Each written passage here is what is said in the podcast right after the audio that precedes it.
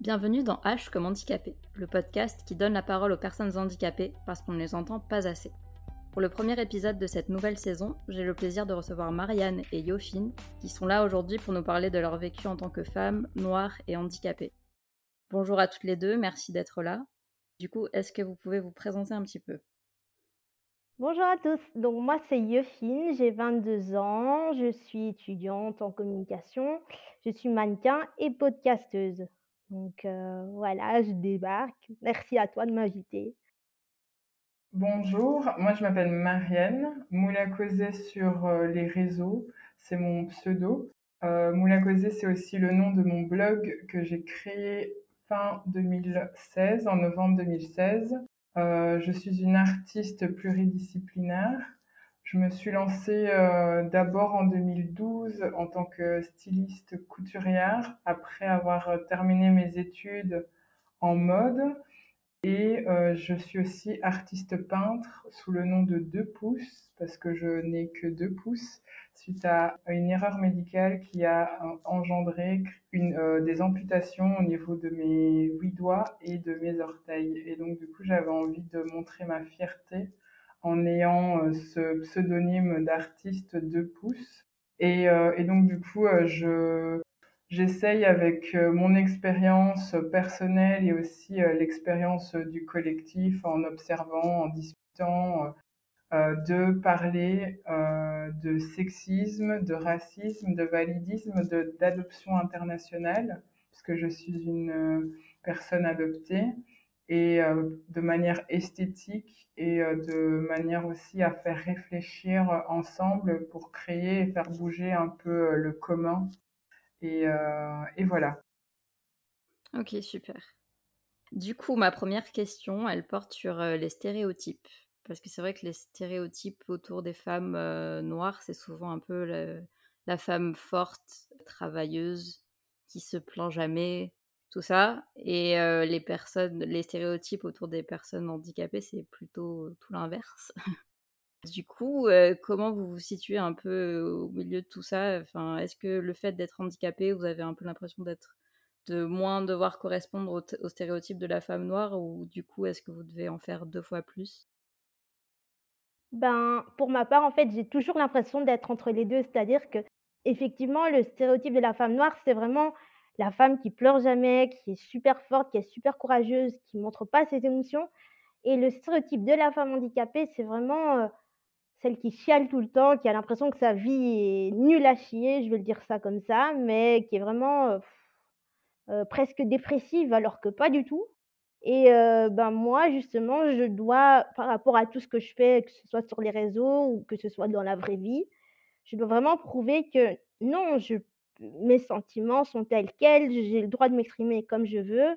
Il y a un jour où j'ai l'impression d'être super forte, il y a un jour où j'ai l'impression d'être vulnérable, d'être à fleur de peau et c'est tout à fait normal. Pleurer, c'est quelque chose de, de normal. Faut pas, non, c'est pas, c'est pas quelque chose de forcément triste. C'est humain, c'est un sentiment humain. Et donc voilà. Pour ma part, euh, moi, c'est euh, ce qu'il y a d'assez compliqué, je trouve, par rapport à cette jonction dans laquelle nous sommes avec Yofine, c'est que tu as aussi le, le, le poids aussi de la transmission euh, du, de l'immigration en fait. C'est que par exemple pour ma part, euh, ma, mère adoptive s'est mariée avec euh, mon père adoptif et ma mère adoptive est, est rwandaise et donc par le biais de son mariage, du coup ça lui a fait accéder à, un certain, à une certaine classe, à certains privilèges et donc en arrivant en Belgique, euh, du coup, elle s'est pris euh, le racisme en pleine euh, figure. Et ma mère adoptive est aussi handicapée parce qu'elle a une, forme, une malformation congénitale qui fait que elle, elle a des mains et des, et des pieds pas normés, si on veut. Et, et, donc, résultat, elle aussi, elle a vécu ça, toute cette jonction entre le sexisme, le racisme et le, et le validisme. Et donc, moi, j'étais un peu dans cette lignée-là et donc, elle m'a toujours un peu euh, dit qu'il fallait que je sois forte parce que elle, ça avait été compliqué pour elle, qu'il fallait que je serre les dents parce que euh, on me, on me donnera pas l'heure, on me, on ne me demandera pas en fait en soi si, euh, si ça va ou si c'est pas ou si c'est pas ok pour moi.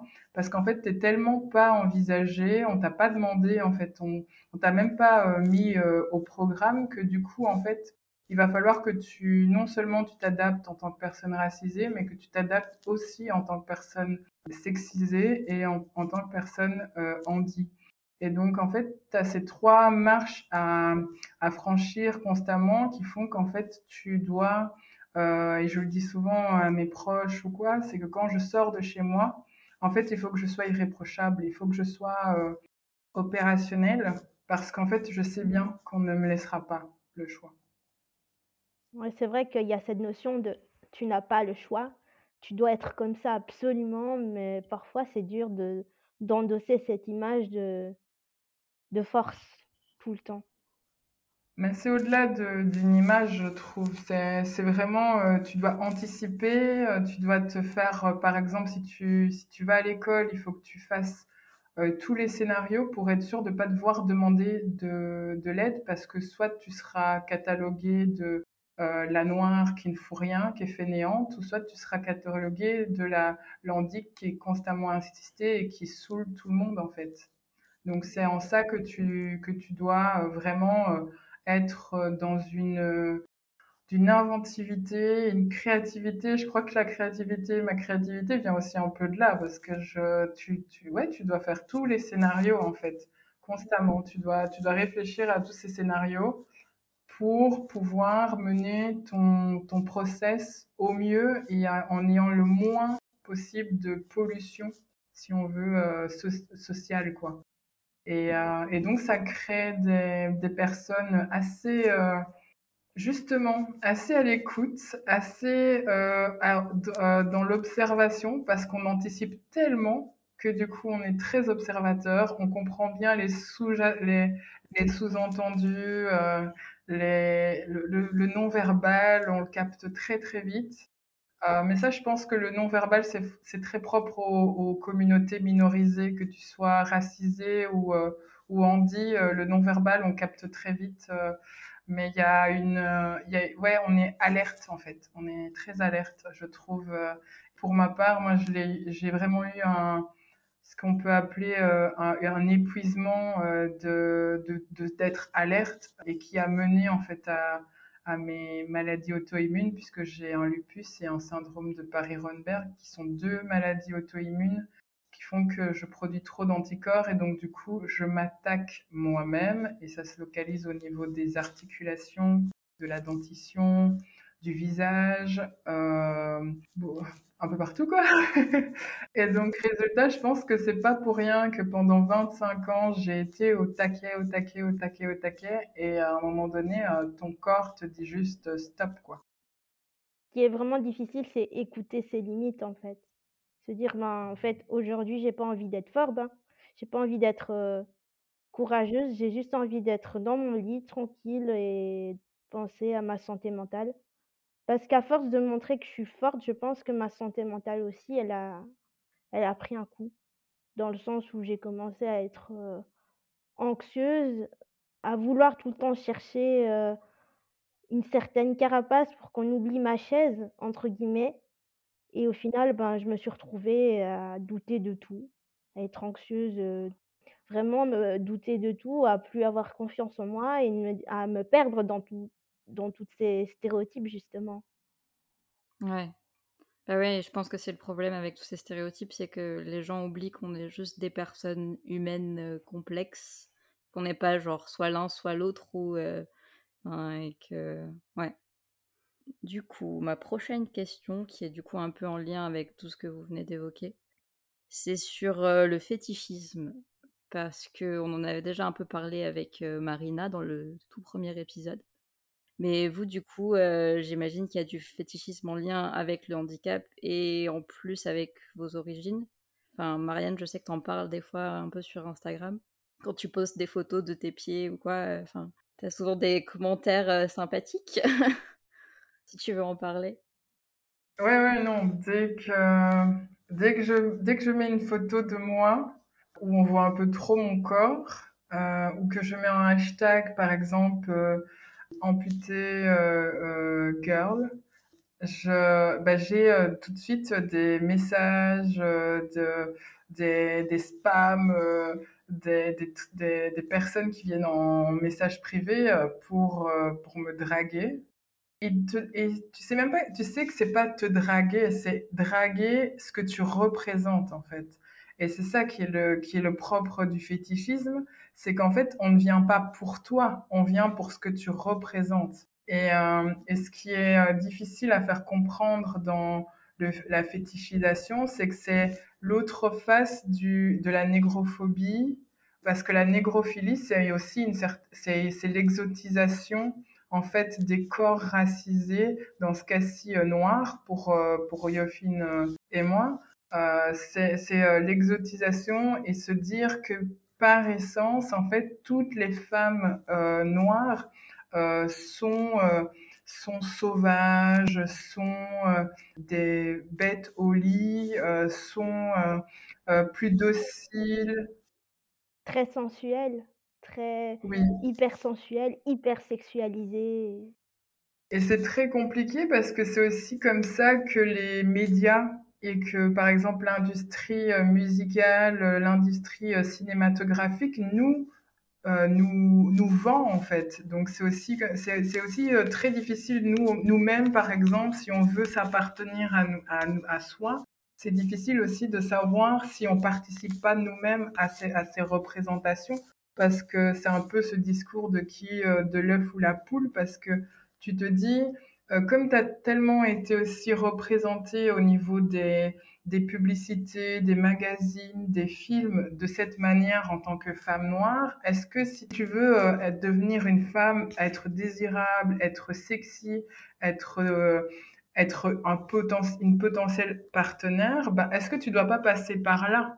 Et donc moi j'ai déjà eu, euh, moi je me suis déjà posé la question beaucoup sur les, les réseaux sociaux de par exemple, le, je mets très peu de décolleté. On voit très peu mon, ma poitrine en fait sur les réseaux sociaux parce que par le passé, euh, j'ai énormément été euh, fétichisée et j'ai eu des agressions sexuelles des euh, enfants et ados et jeunes adultes. Et donc j'ai un truc où j'aime bien contrôler ce qu'on voit de mon corps parce que je n'ai pas envie de, de rameuter justement ces vibes-là euh, ces énergies-là parce que sincèrement, ça me, ça me fatigue en fait. C'est extrêmement fatigant d'être euh, à la fois essentialisé en tant que personne ra racisée et en même temps en tant que personne handi parce que tu as ce truc où tu ils se disent en tout cas euh, souvent quand ils viennent vers toi qu'ils te rendent service en fait ils te rendent service en te en, en, venant te draguer, en venant être désobligeant dans la manière dont il s'adresse à toi, en étant même des fois agressif, parce que je l'ai déjà dit, euh, mais il y a plusieurs fois où, euh, où j'ai été euh, presque frappée, où il y a eu de la violence conjugale, etc.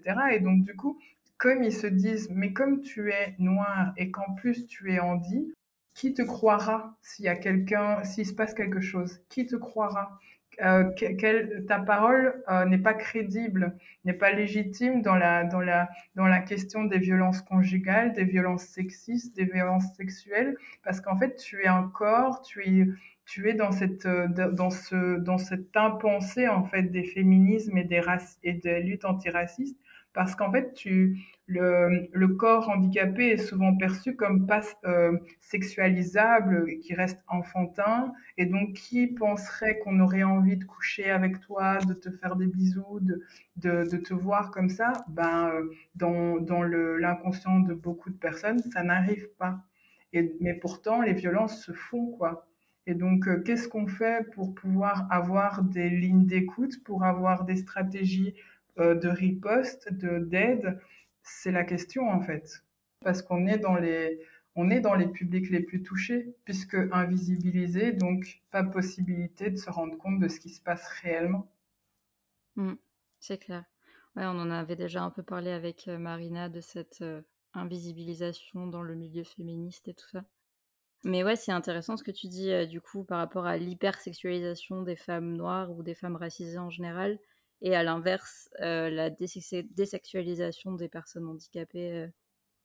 personnellement, j'ai été plus dans l'enfantilisation que dans l'hypersexualisation. C'est-à-dire que j'ai vécu dans un environnement où j'étais super protégée tout le temps et du coup, ben, qu'est-ce que tu deviens quand tu es super protégée, que ce soit de ton enfance jusqu'à ton adolescence? Tu sais plus qui tu es réellement, tu sais même plus si moi, dans mon cas, je savais même plus si j'étais une femme ou non. Enfin, j'avais l'impression d'être plus une enfant que qu'être une femme parce que, que ce soit, mes relations amoureuses, c'était, il va te faire souffrir ou, non, forcément tu t'es trompé, il a pas des sentiments pour toi. C'était toujours des des mises en garde et au au fil du temps, ben, j'ai abandonné. J'ai tout ce qui était amour, tout ce qui était, acceptation des cicatrices, des opérations, j'avais abandonné tout ça. J'ai vraiment, heu heu, laissé, heu, ce côté, cette partie de mon corps, c'est comme si j'avais, la femme qui était en moi avait sommeillé pendant tant d'années et que d'un coup, là, elle se réveille et me dire, «J'ai le droit de plaire, j'ai le droit de de de séduire quelqu'un», c'est tout à fait normal, en fait. Mais, avant dans ma tête, c'était: «Tu es vulgaire», enfin, c'était quelque chose de totalement incompatible alors que c'est enfin, aimer quelqu'un, vouloir séduire, c'est tout à fait normal. Mais sauf que dans la société encore actuelle, c'est horrible, enfin, c'est c'est mal vu ou alors c'est: «Ouais, mais non, heu, tu pas son type» ou voilà quoi, c'est tu encore une enfant, limite, c'est c'est ça encore. Tu es encore une enfant, il est pas pour toi. Bah, c'est ça, ouais, comme disait Marianne, c'est un impensé, quoi. Enfin enfin, moi, le le nombre de mecs que j'ai rencontrés dans ma vie qui m'ont dit, «Ouais, c'est vrai que j'avais jamais pensé, heu, à sortir avec une fille handicapée», heu et ils te disent ça, mais sans gêne, quoi, heu, en en ne voyant pas le problème. En ne voyant pas le problème et en même temps, en te mettant une pression aussi, l'air de rien. Parce que, par exemple, il y a beaucoup de de personnes, heu, moi, ce qui est assez compliqué, c'est que, heu, je si on veut, je peux faire le passing validiste. Si tu me heu, si tu me rencontres dans la rue et cetera, en év dans un événement ou quoi, bah, on voit pas forcément que j'ai, heu, que j'ai un handicap, heu, parce que voilà, j'ai des mes chaussures, bah, on voit pas mes pieds. Il se trouve que si on danse et cetera, bah, mes mains, je veux dire, je on voit pas forcément dans la nuit et cetera et donc du coup, il y a un côté un peu, heu, j'ai un peu grandi dans ce truc où je passe et donc ce que j'ai remarqué, c'est que comme je passe, il y a ce truc de, heu, tu sens que tu plais, mais, heu, tu deviens, la la copine que de fin de soirée, quand les potes sont partis. Quand, parce que comme ils assument pas vraiment, mais qu'en même temps, ils te trouvent très jolie et ben, du coup, ils se disent: «Au moins comme ça, on est ensemble». Mais les autres ne le savent pas et donc du coup, heu, j'ai pas assumé, heu, que je suis avec une personne, heu, handicapée et heu et c'est aussi ce truc où, la jonction aussi, qui est un peu particulière, c'est que comme on est racisés, tu as aussi ce truc de, «Ouais, mais si je dois avoir des enfants avec toi, ils auront quelle couleur?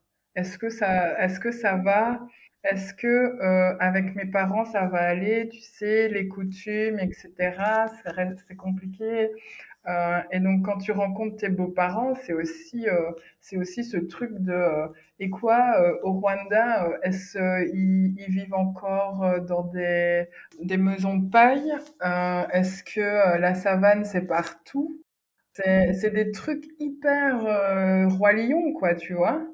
Et donc résultat, tu te tu c'est vraiment ça qui est assez, heu, particulier, c'est que tu dois, heu, encore une fois surfer sur ce truc, à la fois du corps qui est, heu, qui est hors norme et donc tu dois gérer. Parce que moi, j'ai déjà eu un un gars qui a passé une soirée à me raconter à quel point, en fait, j'étais son type, mais qui n'oserait pas assumer auprès de ses potes et donc du coup, il préférait sortir avec une fille qui était plus dans la norme, mais qu'il qu'il aimait moins, mais que s'il pouvait s'écouter, il sortirait avec moi.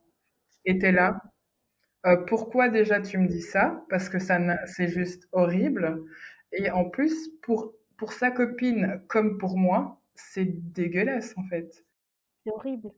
Oui et heu et donc lui le disait tu sentais que c'était un compliment, en fait, quand il me le disait, que c'était un genre, tu, tu es génial, quoi. Mais en fait, non, c'est c'est, irrespectueux pour, la, pour la, sa copine en question et pour moi parce que ça nous essentialise toutes les deux. Parce que elle, sous prétexte qu'elle est dans la norme, du coup, il a choisi alors qu'il la rencontre pas réellement. Il ne voit pas réellement qui elle est et euh, quelle personne elle est. Et moi, sous prétexte je ne, suis, je ne suis pas dans la norme de la bonne meuf, bah du coup, il me, il me disqualifie et, euh, euh, et, donc du coup, euh, il se passera rien. Et mais moi, je suis vraiment dans une période de ma vie où je me pose beaucoup de questions sur nos représentations amoureuses, sexuelles et romantiques parce que je trouve qu'on est beaucoup trop je trouve qu'on a, on a tendance à beaucoup se rencontrer par le, par le corps, mais pas par le corps réel, plus par le corps ce qui renvoie pour l'autre de validation par rapport au commun, au collectif. Est-ce que mon partenaire va être un faire-valoir ou pas? Par exemple, le nombre de fois où j'étais avec mes ex-copains, parce que pour le moment, j'ai pas de partenaire, mais j'ai vécu des histoires de 4 ans, de 2 ans, etc où en fait on était l'un à côté de l'autre et que dès que la personne dans un transport en commun ou quoi remarquait mon handicap, elle regardait mon partenaire en disant encore bien qu'elle est jolie. Hein. Et donc tu te dis pourquoi pourquoi pourquoi on, on voit à ce point nos partenaires comme un faire valoir T'as l'impression d'être un lot de consolation, genre euh, oh non c'est non c'est affreux. Ça me rappelle, c'était l'année passée, j'avais participé à un podcast justement et j'avais dit: «Ben, pour tout ce qui est amour, c'est compliqué pour moi» parce que j'avais donné comme exemple, si un gars, entre dans un bar et qu'il voit une fille valide et invalide, la première chose qu'il va voir d'abord, c'est la fille valide, qui a beaucoup plus de chance, mais ça veut pas dire que nous, les filles invalides, on n'a pas on a moins de chance que les autres. C'est juste que la fille valide est tellement est tellement ancré dans le cinéma, dans les médias, dans tout ce que tu veux, que nous, en tant que femmes handicapées, ben, on est là, ouais, mais en fait, c'est juste la meuf qui a besoin d'aide, quoi. Elle n'est pas désirable, elle est, enfin, il faut, il faut l'éviter à tout prix, c'est horrible. Moi, je me souviens encore, j'étais adolescente et quand j'avais mes premiers crushs, on me disait toujours, mais c'est impossible que vous sortiez ensemble. Pourquoi? Parce que dans, dans, le, dans la mémoire collective, handicap et euh, valide, c'était impossible. Alors qu'il y a plein de couples comme ça, hein. Maintenant, il y a aussi des des couples qui sont qui ont des handicaps, qui vivent ensemble et enfin voilà quoi, c'est chacun, fait ce qu'il veut quoi. il n'y a pas de de normes à avoir, il n'y a pas de règles à avoir tant qu'on est dans le respect et qu'on se comprend l'un l'autre. même dans l'intracommunautaire, je trouve que ça se ça se voit aussi, la manière dont par exemple, nous, en tant que personnes handicapées ou racisées, si on se met avec une personne blanche et valide, on a réussi. On a, on a réussi à être euh, euh désirable avec le nec plus ultra, si on veut.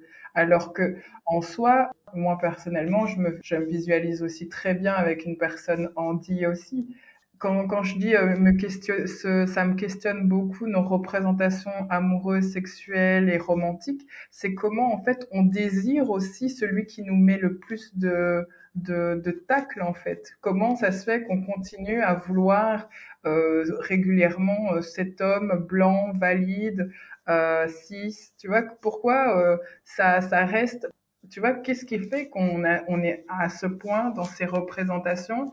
Et que personnellement, moi, il m'a fallu euh, devenir militante pour pouvoir me projeter en tant que personne, pouvoir être en couple avec une personne handi. Parce que dans mon panel de, représentation, euh, si j'étais avec une personne handi, ça voudrait dire euh, ah mais euh, on sera les deux assistés quoi. Alors que maintenant je le vois plus du tout comme ça quoi. Je veux dire c'est tu vois, mais c'est, je trouve que c'est de part et d'autre, en intracommunautaire comme en collectif, je trouve que les stéréotypes, les clichés et les, et les injonctions sont assez vicieuses parce que tu te rends même pas compte à quel point tu participes aussi, en fait. Tu, tu rentres dans ce jeu-là et tu en deviens toi-même euh, très euh, euh, tributaire, coincé. Comment en sortir, quoi? Et, euh, et moi, j'essaye d'en sortir. Et c'est aussi avec le blog que ça m'a permis de, de, de, petit à petit euh, réfléchir, euh, réfléchir avec d'autres personnes, hein, parce que j'échange beaucoup avec euh, les réseaux sociaux, euh, les rencontres, euh, les festivals, les conférences, etc. Et ça, j'en suis extrêmement reconnaissante. C'est que ça permet aussi de créer de nouveaux rêves de nouvelles représentations, de nouveaux couples, de, nouveaux, de nouvelles envies aussi sexuelles aussi, de se dire c'est ok, moi, euh, personne envie d'avoir du désir en fait, d'avoir envie de quelque chose, de le dire en fait, que c'est pas c'est pas un gros mot en fait d'avoir ces envies. Parce que déjà en tant que femme, assumer son désir, euh, c'est quelque chose, mais en tant que personne en dit euh, c'est aussi quelque chose de le dire parce que de, parce que t'es pas on t'associe pas avec le fait d'être quelqu'un qui, euh, qui a des envies, quoi, qui a envie de, char, de, de charnel, de, de, de relationner, etc. Et c'est euh, et c'est quelque chose d'assez. Euh, franchement, je, je pense que il y a, y a beaucoup de choses à faire euh, en intracommunautaire comme en collectif, de se de se pencher là-dessus en fait. Comment on se rencontre en fait comment on fait ensemble. Mmh. C'est clair. Alors du coup, il me restait une question quand même. ouais, on digresse beaucoup là. c'est pas grave, c'est pas grave, c'est très intéressant. Du coup, ouais, j'avais une, une avant-dernière question qui était sur euh, la fameuse question qu'on entend souvent quand on écoute des témoignages de personnes racisées, c'est la question euh, d'où tu viens qui, moi, me fait beaucoup penser à, la question qu'est-ce qui t'est arrivé qu'on pose souvent aux personnes handicapées avant même de savoir comment euh, elles s'appellent? Enfin, moi, le nombre de fois que ça m'est arrivé qu'on me demande pourquoi je suis en fauteuil avant de me demander mon prénom. Enfin, bref. Et du coup, ouais, je fais souvent ce parallèle-là avec le d'où tu viens parce que je trouve qu'il y a un peu cette même déshumanisation et toujours renvoyer à la différence et parce qu'il y a une différence qui est visible, enfin les personnes se pensent qu'elles ont le droit de poser directement cette question. Enfin, je trouve euh, voilà que moi en tout cas en tant que personne handicapée, je supporte pas. Est-ce que du coup euh, vous vous avez droit à ces deux questions là ou est-ce qu'il y en a une qui revient plus souvent que l'autre? Ou euh, comment ça se passe? Je dirais que pour moi c'est la question qui revient souvent c'est qu'est-ce qui t'est arrivé? Alors, moi, ça me dérange. C'est la manière dont elle est posée qui me dérange, en fait. Tu on vient de se rencontrer et tu me dis enfin, tu cherches même pas à savoir, comment je m'appelle, ce que j'aime faire dans la vie, c'est qu'est-ce qui t'est arrivé? C'est comme si tu avais ce besoin de waouh, il faut absolument que je sache. C'est comme si tu menais une enquête et qu'il fallait vraiment que tu arrives au bout, sinon sinon tu n'en peux plus. Donc Déjà, ces questions-là, je réponds par «bonjour», j'ai un prénom, j'aime faire ça, ça, ça et si tu veux savoir qu'est-ce qui m'est arrivé, demande-le-moi, poliment, tu vois? Je mords personne, hein. Il y a pas de problème. Moi, j'aime bien raconter mon histoire, mais c'est la manière dont elle est posée. Parfois, c'est tellement brusque. Parce qu'à la base, quand je rencontre une personne, je pense même pas à dire, Waouh, mais qu'est-ce qui s'est passé? Enfin, c'est tellement indiscret d'une part et parfois il y a des personnes qui n'ont pas envie de répondre parce que, c'est leur vécu et je les respecte, mais bon, moi je demande toujours, si ça ne te dérange pas. Ça aussi, tu vois? Il y a toujours un tact à avoir en envers une personne que tu viens à peine de rencontrer. Après, la question de d'où tu viens, Heu, j à mes 17 ans, on me posait tout le temps la question: «Est-ce que tu vis en Belgique?» tout le temps. Je dis: «Ben, je suis née en Belgique, heu heu, mes parents sont d'origine congolaise, mais je suis née en Belgique» et voilà. En fait, ou alors: «Tu es née en Afrique», c'est ça. C'est vraiment, une insistance. C'est comme si la personne avait besoin de de vérifier des infos, de se rassurer: «Oh mais non, en fait, elle est née, heu» Tu vois ce que je veux dire? C'est on a besoin de se rassurer, on a besoin que la personne, qui me pose des questions se rassure comme si il était dans un dans une espèce de de déni. En fait, non, c'est faux, elle est pas née, elle est née en Afrique, mais elle veut pas assumer, des trucs comme ça, tu vois? C'est complètement ridicule, mais bon, c'est la société dans laquelle on vit. Que ce soit en Belgique ou en France, hein, c'est la même chose, je pense. tous les, les pays majoritairement blancs, globalement. Et du coup, Marianne, qu'est-ce que tu as à dire sur la question? Ben, moi, je dirais que j'ai une troisième question qui, qui vient souvent.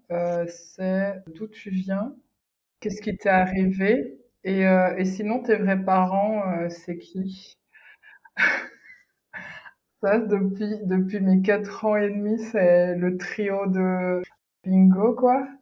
Et donc, résultat, euh, ben, en fait, ce qui a, c'est que je trouve que c'est euh, souvent une question de où tu es juste un objet, en fait, auquel euh, la personne en face de toi a besoin de coder, en fait, et de savoir concrètement, en fait, où t'identifier. Et, elle, et on revient encore une fois au fait qu'en fait, elle ne te rencontre pas réellement, elle rencontre juste l'objet que tu es un individu. Et, euh, et, donc, comme dans son panorama de vie, euh, ben, elle, ne, elle ne conçoit pas qu'une personne, par exemple, dans mon cas, soit euh, dans une famille belge, rwandaise, et qui euh, ce corps que j'ai et qui ait cette couleur, bah, du coup, elle va te dire, tu es autre, tu es autre, explique-moi ce que tu es autre que moi parce que je ne comprends pas et que comme je ne comprends pas, je veux d'abord savoir euh, moi avant de te rencontrer. Sur différentes manières, hein, ça, part euh, régulièrement d'un bon sentiment, hein, mais ça dit plus en fait de l'autre que nous. En fait, ça dit euh, ce truc de euh, ce que je ne connais pas, je dois savoir absolument à, à mon rythme et je dois l'objectif euh, d'une certaine manière pour pouvoir le, le, lire en fait. Alors et ça c'est, euh, je trouve ça extrêmement euh, pauvre, je trouve, de rencontrer les personnes comme ça en fait, parce que perso, moi quand je rencontre quelque chose, quelqu'un Excusez-moi, c'est un lapsus révélateur. Quand je, quand je, quand je rencontre quelqu'un, je me dis, en fait, viens comme tu es en fait. Et donc la personne me dira ce que la personne a envie euh, de me dire et je ne suis personne parce qu'on se rencontre et que je ne suis personne pour lui ou pour elle, pour elle. Et donc la personne me partagera ce qu'elle est OK en fait de partager. Et, euh, et je trouve que c'est intrusif en fait de, de, partir du principe que ce que toi, autre que, que la personne, euh, à, à, savoir est essentiel et euh, euh, vital à ce moment-là. En fait, non. L'objet du moment, c'est vous vous rencontrer. Et donc la personne que tu vas rencontrer se, se, présentera comme la personne a décidé en fait. Le seul truc automatique que je, je, fais personnellement, c'est demander le prénom et demander les pronoms. Comme ça, je, quand on échange, je suis respectueuse et euh, la personne se sent d'égal à égal. Ou sinon, le reste, ben, la personne dit ce qu'elle veut en fait. Et je trouve que ce serait plus euh, comme ça qu'on devrait se rencontrer. C'est euh, sur base de ce que l'autre a, a réellement et ok de partager. Alors que à l'inverse, on nous apprend à nous rencontrer sur base de ce qu'on veut savoir de l'autre. Alors que c'est pas ok, c'est pas comme ça que ça se passe en fait une rencontre. Et, euh, et donc euh, voilà, c'est tout ce que j'avais à dire. c'est déjà pas mal. Non, mais euh, ouais, ouais, c'est très intéressant. Euh, c'est vrai que, en fait, j'ai l'impression qu'on revient toujours à ce, à ce qu'on disait au début, c'est-à-dire que les personnes qui nous rencontrent nous voient que comme handicapés ou que comme racisés ou, enfin, nous voient que par rapport à ça, en oubliant qu'on est des personnes et qu'on a d'autres choses qui nous caractérisent. Et moi, c'est toujours quelque chose que je dis, c'est, enfin, il y a des, des, des, trucs dans ma vie beaucoup plus intéressants que mon fauteuil et pourquoi je suis en fauteuil. Enfin, c'est surtout que c'est hyper cloisonnant en fait, alors que nos vies ne sont pas cloisonnées. T'es plein de tiroirs en fait, t'es plein de choses à la fois.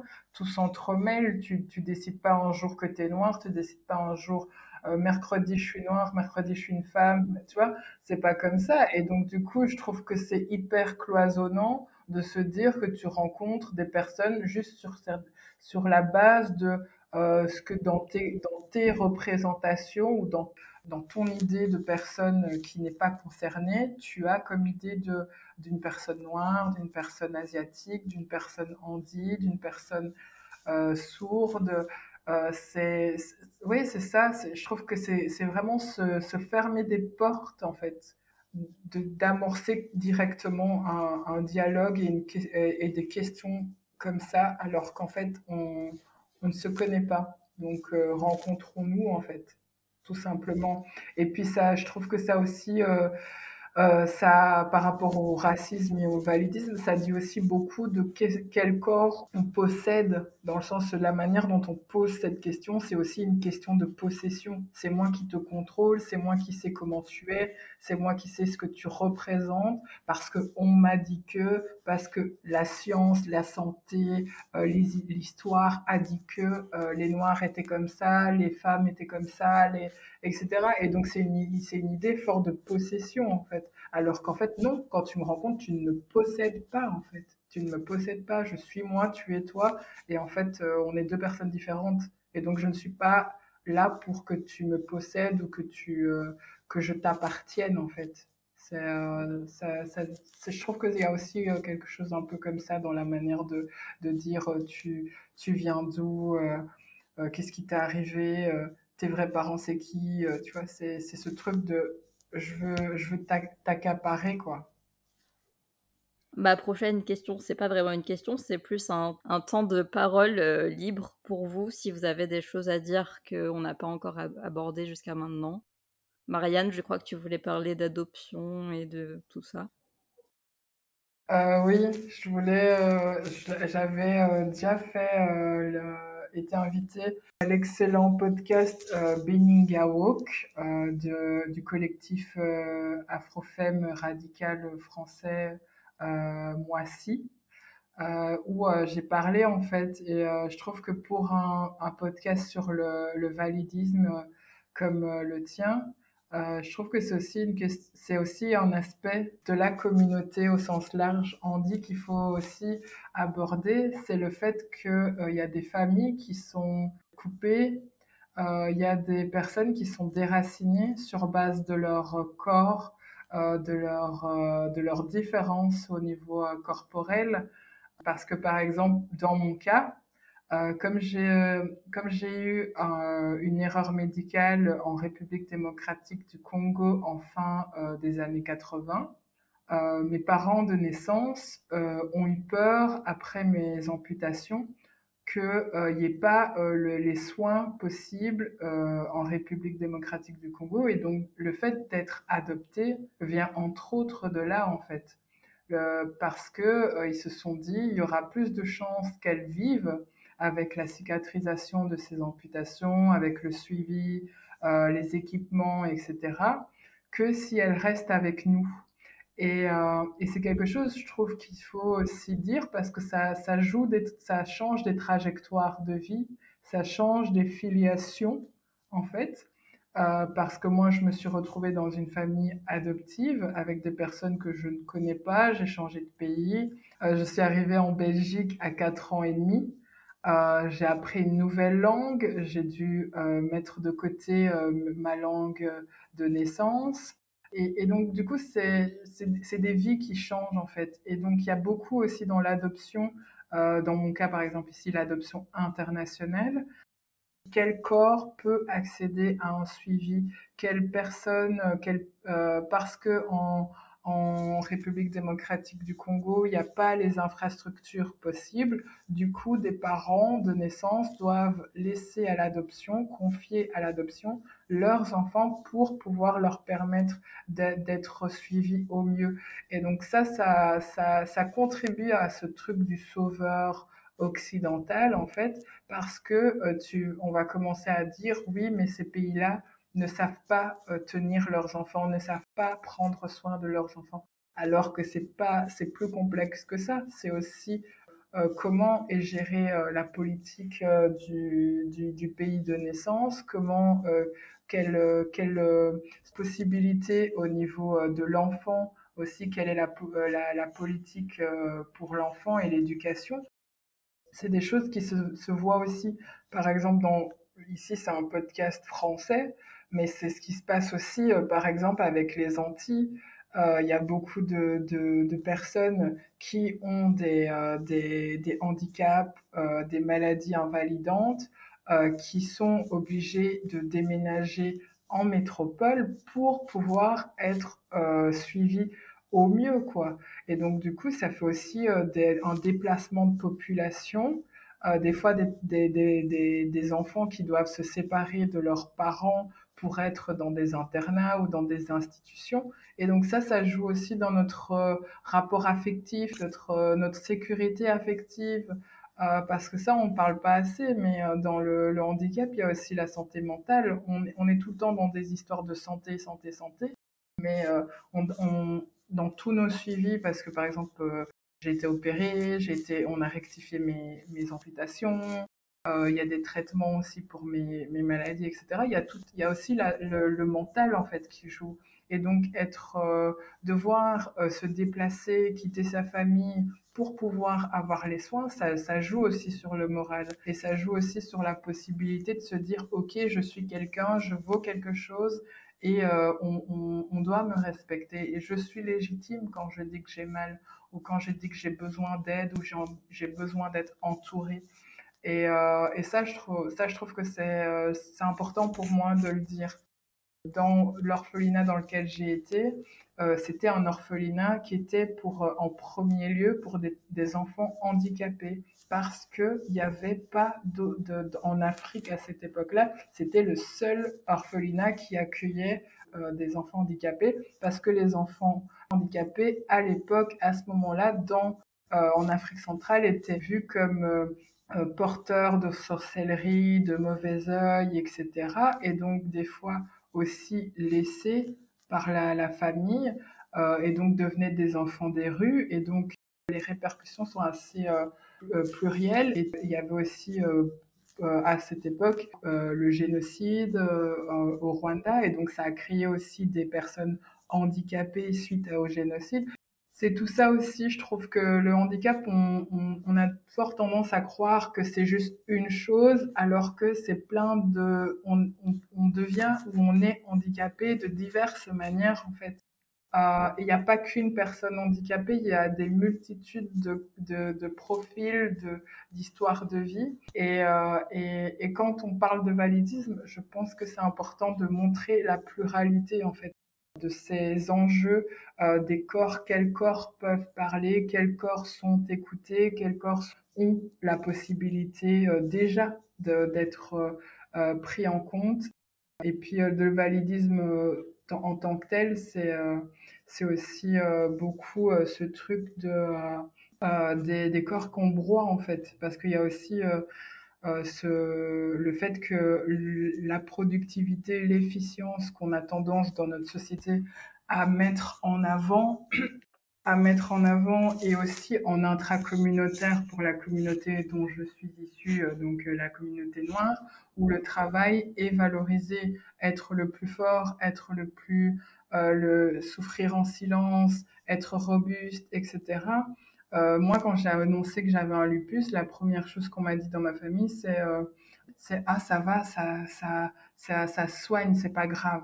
Donc c'est un, un truc où, où tu as tellement, c'est une communauté qui a tellement intériorisé qu'elle doit être forte que du coup elle ne s'écoute même pas elle-même et donc les, les signes avant-coureurs de maladie, de douleur, de, de, de, de quoi qu'en fait physique, on ne les entend même pas parce qu'on a tellement intériorisé que c'était un luxe en fait. C'est un luxe de, de, de pouvoir s'arrêter, se reposer, se soigner, etc. Et donc euh, ça aussi, je trouve que c'est un, une part du validisme que, le capitalisme euh, chope bien et apprécie de dingue parce que ça permet du coup d'avoir des personnes qui ne profiteront jamais, si on veut, qui n'auront jamais leur pension parce qu'en fait elles seront déjà décédées en fait. Parce qu'elles auront tellement euh, bossé comme des dingues et euh, broyé leur corps et se seront blessées que du coup elles n'atteindront jamais en fait leur pension.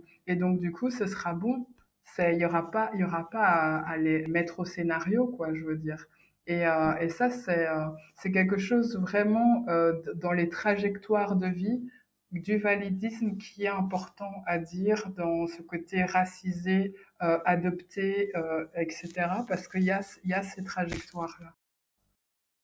J'ai un peu beaucoup parlé, désolée. C'est pas grave, merci beaucoup d'avoir parlé de tout ça, c'est hyper intéressant. Yoshine, est-ce que tu as quelque chose à dire ou à rajouter? Pas grand-chose, à part que je suis ravie d'être là, d'avoir partagé un peu de mon histoire et j'espère que ça pourra éveiller les consciences, que ce soit dans n'importe quel domaine, que ce soit le cinéma ou autre, parce que bon, je ne l'ai pas dit en me présentant, mais je bosse pour devenir comédienne aussi, donc euh, voilà, hein, je fais mes petites expériences par-ci par-là. Je crois que le petite parenthèse, le premier rôle pour lequel j'ai auditionné, c'était justement pour une série Netflix. Et là, c'était vraiment euh, mon personnage, c'était vraiment le rôle d'une femme handicapée. Mais on n'était pas centré sur son handicap. Le rôle que je devais jouer, c'était le rôle d'une meilleure amie qui devait conseiller justement euh, l'héroïne principale sur euh, ce qu'elle fait, sur la remettre en droit chemin. Et là, ben, j'ai senti que, ah, pour une fois que c'est pas sur vous voyez, hein, le handicap tel quel, l'hôpital, tout ça, tout ça. J'étais là trop contente, je fonce. Malheureusement, j'ai pas eu le rôle, mais ça, c'est une autre histoire. Mais j'étais contente de voir un scénario différent, en fait, pour une fois. Pour une fois, c'était positif, même si ça restait dans le, un peu dans le cliché de la meilleure amie noire qui est l'amie de l'héroïne blanche, tout ça, mais. Mais au moins, c'était moins centré sur parce qu'au cinéma, je le vois plus sur le lit d'hôpital, en fin de vie, oh la pauvre, elle a aucun but dans sa vie, ou oh le pauvre, il a aucun but dans sa vie, que là, c'était un rôle, OK, c'est juste la meilleure amie, mais au moins on, on évolue et du coup, ben, j'ai passé l'audition. J'ai été, j'ai pas été prise malheureusement, mais je pensais que c'était par rapport à ma performance, hein, parce que je débute dans ce milieu, je connais absolument rien. Mais en fait, non on a dit que c'était par rapport à mon handicap. Justement, là, on a dit que c'était. Euh, les réalisateurs ont hésité au dernier moment et du coup, ben, ils vont prendre, d'après ce que j'ai compris, une personne valide pour jouer euh, le rôle de la meilleure amie et faire, faire croire qu'elle est. Euh oh non! Mais non, il faut arrêter de faire ça, enfin. Mais c'est une réalité, c'est une réalité. Pourtant, enfin, quand j'ai parlé avec la directrice de casting, elle était super sympa. la directrice de casting en soi, elle est super sympa. Hein. Elle n'a rien à voir dans l'histoire, mais elle était super sympa. Elle a cru en moi, et donc moi j'ai cru aussi. Et c'était motivant. Et là, j'arrive, on m'a dit, en fait, on ne t'a pas pris à cause de ta performance. Ta performance, c'était bien, mais c'était à cause du fait que finalement, les réalisateurs ont hésité au dernier moment. Et du coup, ben, parce que ça peut aussi jouer dans ce sens-là. Hein on fait croire qu'en fait on est inclusif, mais en fait c'est pas du tout le cas et du coup ben c'est un peu dommage je trouve. Surtout que c'était Netflix quoi, c'était une, grande production donc je peux on peut très bien inciter quelqu'un vraiment qui vient d'une communauté et qui a vécu des faits plutôt que de faire croire que. Ouais c'est clair, c'est clair. Mais d'ailleurs, euh, c'est totalement raccord avec euh, ma prochaine et dernière question, qui est la fameuse question recommandation culturelle. Du coup, est-ce que vous auriez des recommandations culturelles avec, euh, en lien avec un des sujets qu'on vient d'aborder Alors, dans les recommandations culturelles, il y, en a, il y en avait tellement que, que ce soit sur TikTok, il y en a aussi, mais Franchement, ça peut être ce que tu veux. Ça peut être des, des, films, des séries, des, des comptes Instagram, peu importe. Euh, compte Instagram, je suis plus, je suis plus des, personnes américaines, etc. Mais dans un compte Instagram, si je dois me situer au niveau francophone, ce serait plutôt, ben, on va dire anglophone alors, parce que je parle avec une styliste anglaise en ce moment qui s'appelle Samantha Bullock. Elle est vraiment, elle est paraplégique, si je dis pas de bêtises. Et elle se bat justement pour l'inclusion dans ces défilés euh, de personnes à mobilité réduite ou de toute autre personne. Euh. vraiment montrer que la différence, c'est pas, ça s'arrête pas à la chaise. Et elle est vraiment incroyable. Sinon, il y a plein de gens. Il y a par exemple euh, Gabriela Daveta aussi, qui est pas mal. Il y a vraiment. Il y a aussi Chelsea Hill, je ne sais pas si tu connais, c'est aussi une américaine qui est danseuse.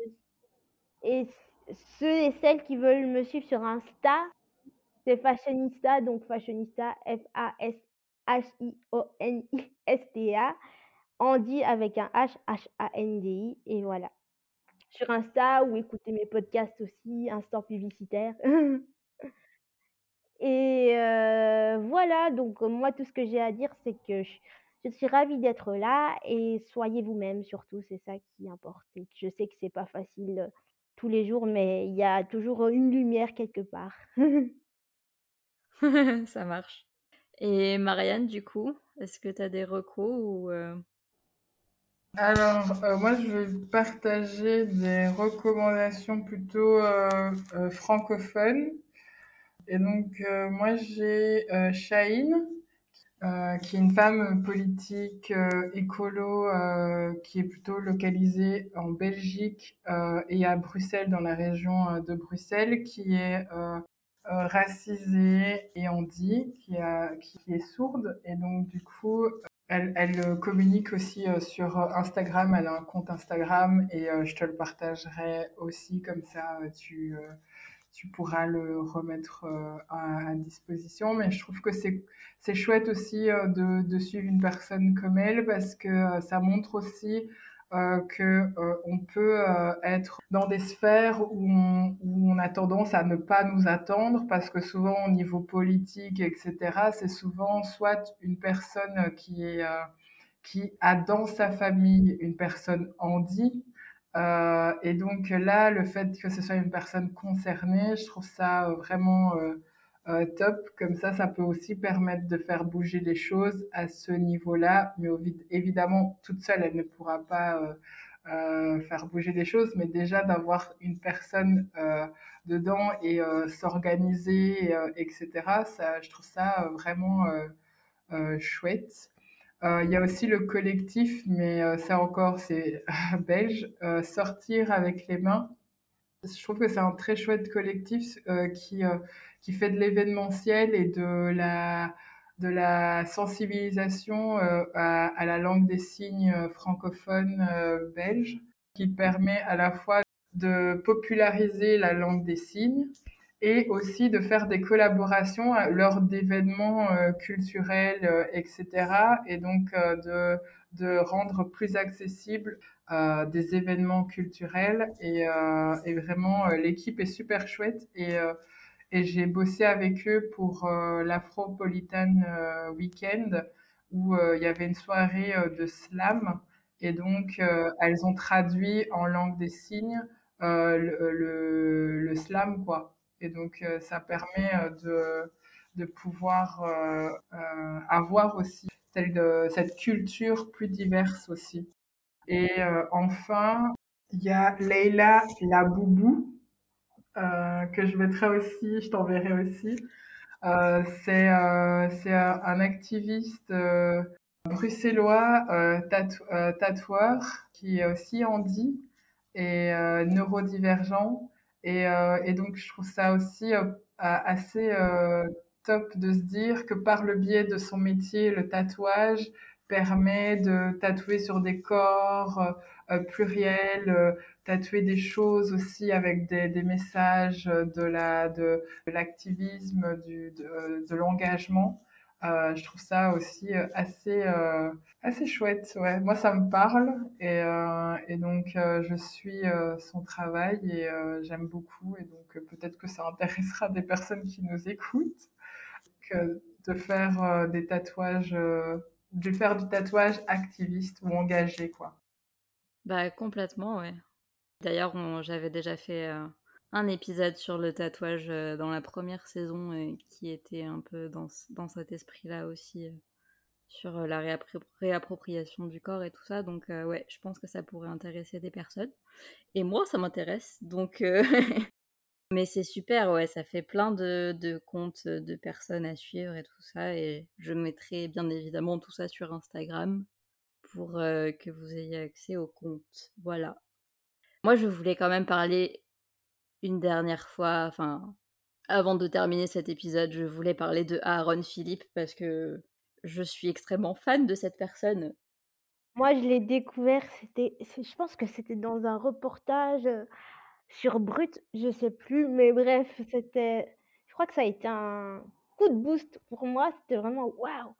en plus, je travaille dans le dans le domaine de la mode en parallèle. Du coup, heu, je je vois, heu, par toutes les étapes par lesquelles elle est passée du coup, je suis là: «Ah mais ouais, franchement, il travaille, heu» enfin, elle travaille, pardon.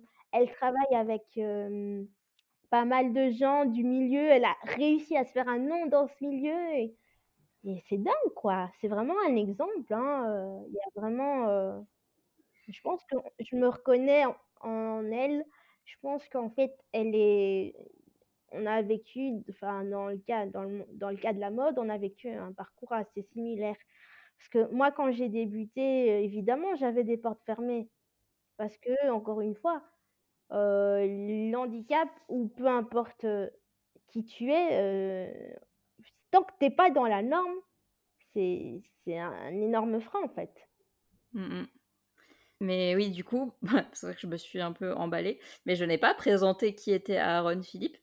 Il faut le dire quand même. Donc c'est euh, la première femme trans euh, noire handicapée à avoir été mannequin euh, dans des grandes agences de mode type Elite et à avoir posé pour des magazines comme Vogue et ce genre de choses. Et je crois qu'elle a tout juste 20 ans. Enfin, moi, ça fait partie des personnes qui, qui me donnent beaucoup d'espoir et qui montrent que les choses sont en train de bouger, même si euh, ça prend beaucoup de temps. Mais, euh, mais ouais, elle donne beaucoup d'espoir et elle a un charisme qui, euh, à chaque fois, me coupe le souffle. Dès que je vois des photos, je suis tellement impressionnée. Et clairement, je peux que vous recommander d'aller la suivre sur Instagram parce que ses photos sont absolument géniales et que et voilà, elle a un discours qui est super et voilà. Aaron Philippe quoi.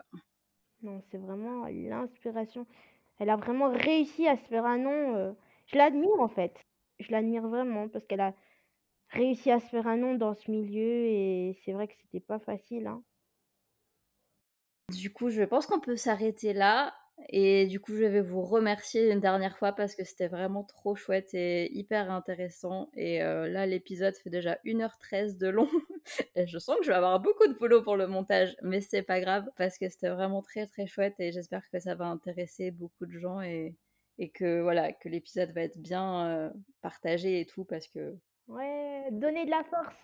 Donnez de la force à Hermine! et, à, et à la communauté Andy en général, s'il vous plaît. On en a besoin. Merci, merci à, toutes les deux. Et pour le prochain épisode, donc qui sera le, deuxième épisode de cette nouvelle saison, on parlera de grossophobie et de handicap.